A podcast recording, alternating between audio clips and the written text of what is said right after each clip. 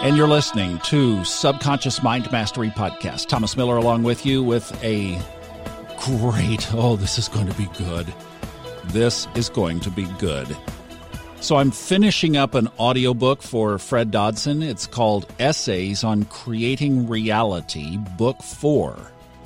This is a little preview. This is a snippet. And the book will be out. The audio book is out. The book itself is out on Kindle and paperback as this is being recorded in January 2020. So those are available. The audiobook will be out in late January, early February. If you would like instant notification of when it comes out, then you should be on our Facebook page, Subconscious Mind Mastery Listeners on Facebook.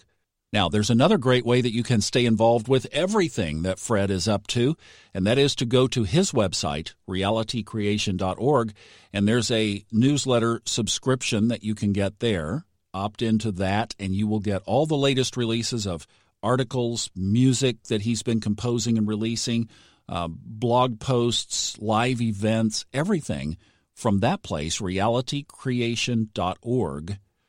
You can also go to Facebook and Twitter and follow him under Reality Creation Coaching, and all of the releases are posted there as well.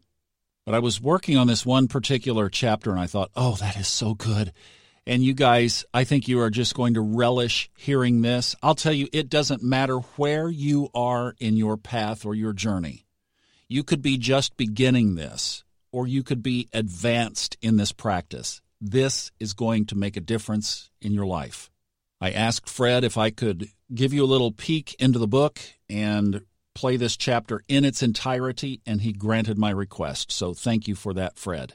So once again, the book is out now on Amazon, the audiobook out in late January, early February 2020. And without further ado, here is chapter 26 from Essays on Creating Reality, Book 4. Chapter 26 the secret of belief wrappers. Beliefs are thought forms. Thought forms have a shape and size. They hover in or around your energy field, attracting or repelling various other energies people, events, other thoughts, emotions, etc. Once you become clear on the reality of thought forms and have learned how to either drop an old thought form or create a new one, you will come across the phenomenon of belief wrappers. These are thoughts that you wrap around the original thought in order to lend it more permanence. They are thoughts about thoughts. The three most common belief wrappers are always, never, everything, nothing, and I don't know. In many cases, these thought wrappers have a negative effect.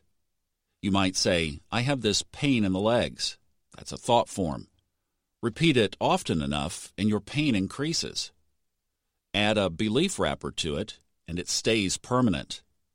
So you say, Every time, always, I walk the stairs, I have this pain in the legs. You have then just given the thought permanent existence.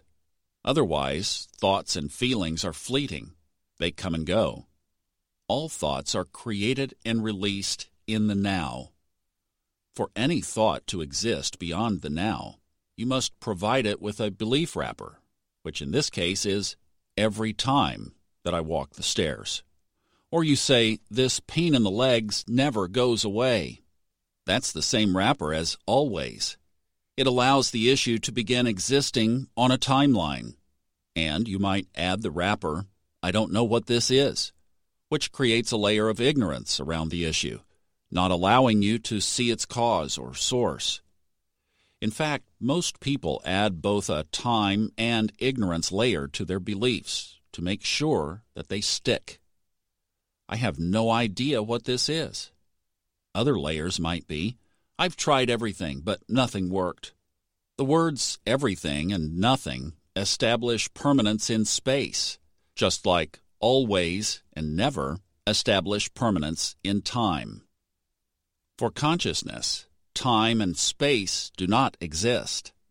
So, in order to make sure something really stays a problem, one needs to continually reaffirm these ideas in order to keep the issue firmly in place. As a coach, I have trained myself to be keenly aware of wrapper statements. If I receive emails from students that are too full of absolutes, I point it out and explain why I cannot possibly help them if they maintain that nothing works and that they always have a certain issue. In those cases, I first have them consider their use of these words. View these thoughts as thoughts and stop using them in future correspondence. In reality, nothing is absolute except for source, consciousness, and energy. If you examine closely, an issue is never always present. Presence itself is always present. But every issue is limited in space or time. A question I often asked students is Is there a time when it is not there? Or is there a place where it is not there? And if they wrap it around a I don't know, then I'll ask them, But what do you know about this? Feigning ignorance won't work with me. And they might then find that the leg pain is not there when they sleep, and not there when they are at the movie theater, because they're distracted by a movie. Thus, we've proven these thoughts to be untrue, and they unravel exposing the core thought that they were wrapped around. The core thought in this case is, I have leg pain. That's the original intention statement. And yes, believe it or not, we do make negative intentions. And if you take responsibility for creating and maintaining, through attention, that thought, you can release it. And once you release it, you can develop this thought My legs feel fine. And as you cultivate this new thought, your leg will heal in time. And of course, these absolutes can also be used for positive purposes, such as in the statement, I don't understand why I always feel so good. So you have the thought form feeling good, and then you wrap it into an always, and then you deny responsibility for it by claiming, I don't understand. Repeat that one for some time, and you'll find yourself feeling good a lot and will have no inkling as to why. But we are mostly not conditioned to think that way. Who gets brownie points for not being a victim? I don't recall anyone having said that to me. I've heard this one more often. I feel good for a little while, but then I always lose that feeling. What can I do? Well, you could start by dropping the always. Once that's dropped, you could drop the whole concept of losing a feeling. And then you could develop the thought form that you feel fine. How about that? Releasing and creating thought forms is a forgotten art that needs to be relearned, taught in school, and taught in society.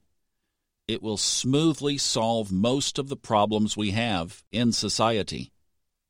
But even if you use this positively, I recommend that you use absolute statements sparingly because there may come a day when you want to experience something different than you used to, and you'll have no idea how to release or overcome the thing you are experiencing because it has been wrapped both in time and ignorance. If you wish to release a thought, you need to know what it is.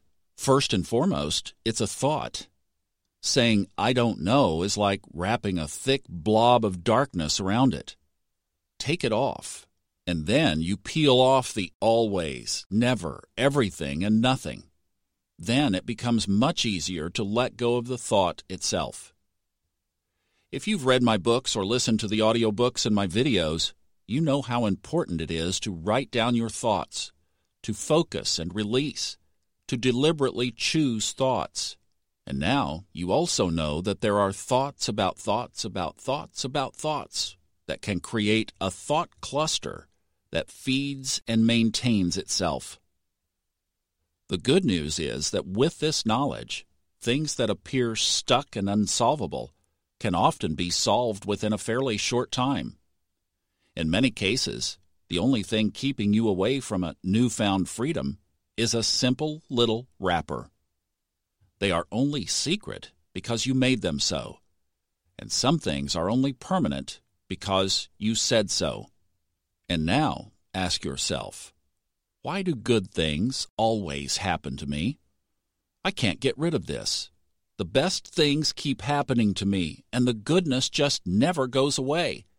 Everywhere I go, I find goodness, and I have no idea how or why. I have lost all hope that I will ever find an answer as to why my life is always so wonderful.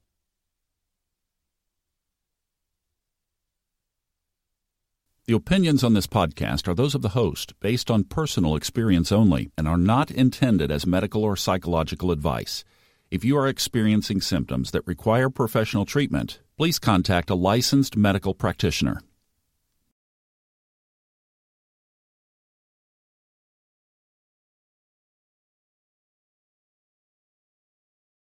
The stories and opinions expressed on this podcast are independently those of the host and guests and are not intended to be taken as medical advice or to replace medical care from a licensed professional when appropriate.